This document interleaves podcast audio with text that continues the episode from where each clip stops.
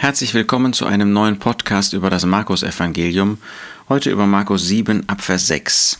In den ersten fünf Versen haben wir gesehen, dass die Juden den Herrn Jesus belauerten, ihn und seine Jünger, inwiefern sie wirklich äh, nach den Vorschriften der Juden ihre Reinigungszeremonien ausführten. Und das taten die Jünger des Herrn Jesus nicht, der Jesus aber anscheinend doch. Und jetzt Nachdem sie den Herrn Jesus befragt hatten wegen seiner Jünger, finden wir, wie er ihnen antwortet. Ähm, die Jünger hatten das nicht getan. War das verkehrt? Vers 6. Er aber, der Herr Jesus, antwortete und sprach zu ihnen: Treffend hat Jesaja über euch Heuchler geweissagt, wie geschrieben steht: Dieses Volk ehrt mich mit den Lippen, aber ihr Herz ist weit entfernt von mir. Ist es verkehrt, den Herrn Jesus mit den Lippen zu ehren. Nein, das ist nicht verkehrt. Aber das Herz muss dahinter stehen. Es geht nicht um eine äußere Form, auch heute nicht. Wir müssen unwahrscheinlich aufpassen, dass wir nicht Formen über das Innere setzen. Natürlich wird das Innere deutlich auch durch unser Äußeres, das ist ja keine Frage. Ähm, so wie ich spreche, ähm, das hat auch mit meinem Herzen zu tun. Aber das Entscheidende ist, es muss aus dem Herzen kommen. Ich kann eine Form haben, die mit meinem Herzen nicht verbunden ist. Und dann ist das nichts als Heuchelei, dann ist das für Gott abscheulich. Vergeblich aber führt ähm, der Herr Jesus diesen Gedanken fort. Vergeblich aber verehren sie mich, indem sie erstens als leeren Menschen Gebote lehren.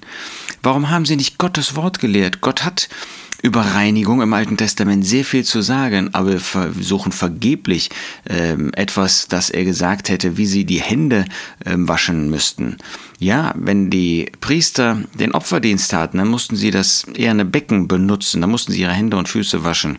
Und wir wissen, dass das für uns eine geistliche Bedeutung hat. Aber wenn es um das Essen ging, hat Gott keine Vorschriften gemacht. Das war nicht das Entscheidende. Wie stand ihr Herz zu Gott? Darum ging es. Menschengebote. Das können wir machen. Wir können, statt Gottes Wort zu lehren, statt das zu lehren, was Gott sagt, können wir menschliche Gedanken, ähm, die an sich nicht verkehrt sein müssen, äh, können wir höher hängen als Gott, Gottes Wort, Gottes Gedanken. Das Gebot Gottes habt ihr aufgegeben und die Überlieferung der Menschen haltet ihr. Das, was Gott ihnen gesagt hat, und Gott hat im Alten Testament schon immer auf das Herz hingewiesen. Wenn es zum Beispiel um die Beschneidung geht, dann hat Gott schon im Alten Testament gesagt, dass es eine Beschneidung des Herzens gibt, dass es darum geht, dass man innerlich Gott gegenüber richtig steht, sich Gott und seine Wort unterwirft. Es ging ihm nie allein um eine äußerliche Form, auch bei den Geboten nicht. Und das hatten sie aufgegeben. Sie hatten Menschengebote gelehrt und hatten Gottes Gebot aufgegeben. Die Überlieferung der Menschen haltet ihr, Waschungen der Krüge und Becher und vieles andere dergleichen tut ihr. Und er sprach zu ihnen, geschickt hebt ihr das Gebot Gottes auf um eure Überlieferung zu halten.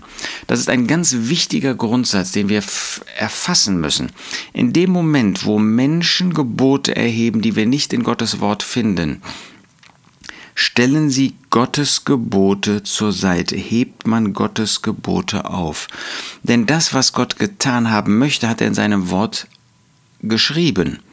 Und wenn Gott etwas nicht in seine Wort aufgenommen hat, dann können wir als Menschen, dann dürfen wir das auch nicht als ein Gebot erheben, denn damit heben wir Gottes Gebot auf. Ähm, das, was Gott möchte, hat er aufschreiben lassen. Und wenn wir etwas darüber hinaus verpflichtend einführen, stellen wir Gottes Wort zur Seite. Denn wenn Gott das gewollt hätte, hätte er es in seinem Wort aufgenommen. Das muss uns so vorsichtig machen, menschliche Gedanken zu erheben und zu einer Verpflichtung zu erheben. Ich habe das in meiner Jugendzeit erlebt, gerade was das Äußere betrifft was bestimmte Formen betrifft, dass man Gläubige dazu verpflichtet hat. Der Inhalt der Gedanken mag ja richtig gewesen sein. Und das, wenn man das als Empfehlung ausgesprochen hätte, wäre das schon gut gewesen. Aber wenn man das als eine Pflicht macht, dann schiebt man damit automatisch Gottes Wort beiseite. Lasst uns ähm, das bedenken, wenn wir irgendwelche äh, Gebote erheben, die Gottes Wort so nicht gibt. Geschickt hebt ihr das Gebot Gottes auf, um eure Überlieferung zu halten.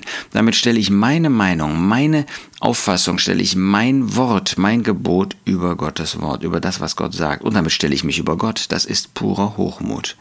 Dessen sind wir uns oft nicht bewusst. Wir mögen es gut meinen und ich glaube, dass die Rabbiner es ursprünglich auch gar nicht so äh, schlecht meinten. Sie wollten sich nicht erheben. Aber der Jesus offenbart, was wirklich dann passiert. Denn Mose hat gesagt, und jetzt nimmt der Jesus ein Beispiel, ehre deinen Vater und deine Mutter. Und wer Vater oder Mutter schmäht, soll des Todes sterben. Das heißt, Gott hat festgelegt, dass die Eltern einen Ehrenplatz im Herzen ihrer Kinder haben müssen, und zwar nicht nur, wenn sie im Haushalt der Eltern leben, sondern grundsätzlich. Was haben sie gemacht? Ihr aber sagt, wenn ein Mensch zum Vater oder zur Mutter spricht, Korban, das ist eine Gabe, das ist ein hebräischer Ausdruck, Korban für die Opfergabe, die Gabe für Gott. Sei das, was irgend dir von mir zunutze kommen könnte. Das heißt, die Juden haben gesagt, ähm, man muss ja den Eltern Unterstützung geben. Die Eltern, wenn sie älter geworden sind, waren nicht mehr in der Lage, für ihr Auskommen zu arbeiten. Ähm, und ähm, da waren die Kinder verantwortlich zu geben, die erwachsenen Kinder. Aber jetzt konnte ein erwachsener Sohn sagen, Korban, Gabe Gottes. Und so lasst ihr, sagt der Jesus, ihn nichts mehr für seinen Vater oder seine Mutter tun.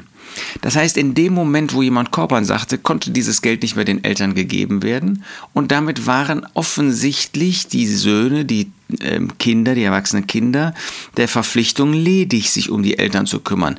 Denn das wollten sie ja eigentlich tun, aber dann kam Gott scheinbar an erster Stelle äh, und dann haben sie das Ganze Gott gegeben. Und das war pure Heuchelei indem ihr, sagt der Herr Jesus, das Wort Gottes ungültig macht durch eure Überlieferung, die ihr überliefert habt.